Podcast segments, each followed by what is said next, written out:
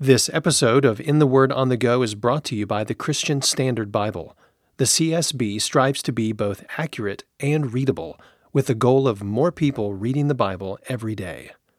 I like it because whether you've grown up around the Bible or not, you can use it for deep study or for daily reading. To learn more, visit csbible.com.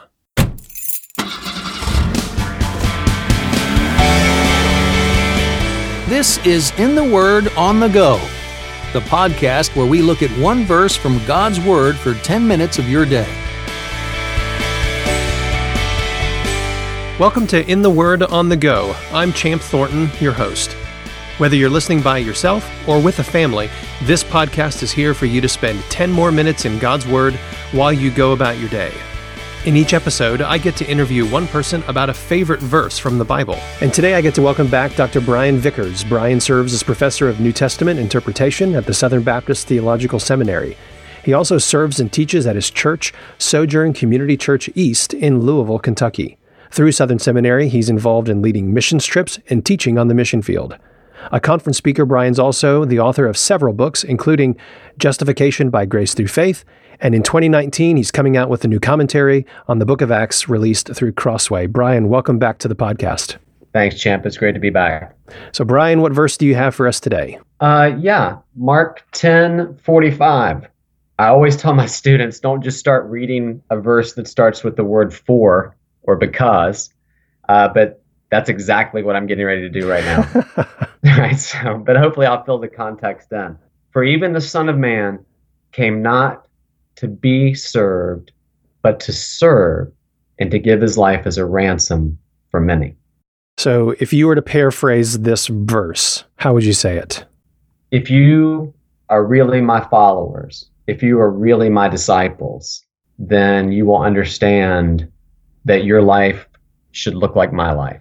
That might be a strange paraphrase, but I think that's sort of the end result, if you will. Brian, this is one of the most famous verses in all of Mark's Gospels. Yeah. So, what's the story with you here? Why did you pick this particular verse? Oh, I picked this verse is because um, it's the capstone, if you will, on a large section in Mark that is all about what it means to follow Jesus. Hmm. In other words, what it means to be a disciple. One of the big questions in the book of Mark, in fact, I sometimes say you could call you could subtitle Mark and say, you know, the gospel according to Mark, colon, who is this? Hmm. And that's the question in Mark. I mean, that's the question everybody wanted to know is who who are you? Who is this? Even the demons listen to him.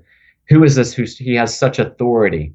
Who and then Jesus even says to the disciples, right? He turns it around and says, Who do you say that I am? Hmm. And that's back in chapter eight. And that's what sets this whole section of Mark into motion is everybody's asking questions about Jesus. And so Jesus then turns to his own disciples, his closest friends, and says, okay, who does everybody say I am? And they name everybody, you know, John the Baptist and Elijah, one of the prophets. And Jesus says, okay, okay, who do you say that I am? Right. And that's what kicks off this whole extended chapter, three, chapters eight, nine, and 10, that are all about who is Jesus and what that means in terms of following him. If we're going to be followers of Jesus, we have to begin with, well, who is Jesus really? Yeah, who's the one we're following? Yeah. And that leads right into Mark 10 45. It says this For even the Son of Man did not come to be served, but to serve and to give his life as a ransom for many. Brian, as we look at this verse, sometimes it's just helpful to ask, what does a verse teach us about what our God is like? How would you answer that question? Mm. Well, I mean, there's lots of there's lots of ways to answer that question, but I think what it teaches us is that our God is not a God who is far off. Hmm. Our God is not a God who sits back and waits for us to show Him something, and then He comes and uh, says, "Okay, that you're off to a good start. Let me help you." Hmm. It also says this: our God is not a God who only reaches out to those who are most like Him. Wow. Right? It, because if that was true, then there would be no one. Yeah, so sometimes when we try to get at what a verse means, it's helpful to look at what it doesn't mean. So if you were to take this verse and flip it upside down, how would you state it? Yeah, I think I would say something like this the Son of Man came, and then whoever comes to him and shows him something and can bring him something and to sort of help him along the way or help build up his kingdom, then he's going to include them. So instead, this verse is saying that Jesus came to serve us, not to require us to serve him. Right. Absolutely. So, how does that understanding influence actually the way the Lord does call us to serve him? Oh, well, I think it I think it helps us put service in perspective. Hmm. Um, so I'll just let me just I'll just cut right to the chase every day we're confronted with ways to serve others. And it's usually like sort of minor things, right? Or things that it's not by minor, I mean, it's not typically things that are going to be get kind of put into a biography or, you know, maybe all that notable or that people even notice. It could be anything from just giving people the, our time. It could be listening. It could be doing a little thing for somebody. I think the best way to think of is like at home, just little ways that we can you know, serve our spouses or parents or children or you know, any any whatever situation you know it might be in. When we're confronted with a, a, a time where by giving ourselves or our time or our efforts or our ear or whatever we have to give to someone, basically, if we don't take the time to serve, practically, we would never say this, but practically what we're saying is this it's fine for Jesus to give his life for me, but I really don't have the time right now to help this person or serve this person right now. Hmm. I think a, a, you know a parallel a parallel to this text is in is in Philippians chapter two, hmm. where Paul is saying to the Philippians, you should put others' interests ahead of yourselves, and then he says you need to be like Jesus, right? Right. Who came and gave himself to the point of death for you. So I think that's sort of a similar way, a similar idea here. So Jesus' death doesn't just provide salvation, it also provides an example for us to do as he did. Yeah, and I think this is, you know, this is the this is the last comment that Jesus makes in this sort of section on what it means to be a disciple. And it unpacks, right? So when when Peter says you're the Messiah, but then he then he jumps in and is like, hold on, Jesus, you're not going to go to Jerusalem, which by the way, I would have been right there with Peter too.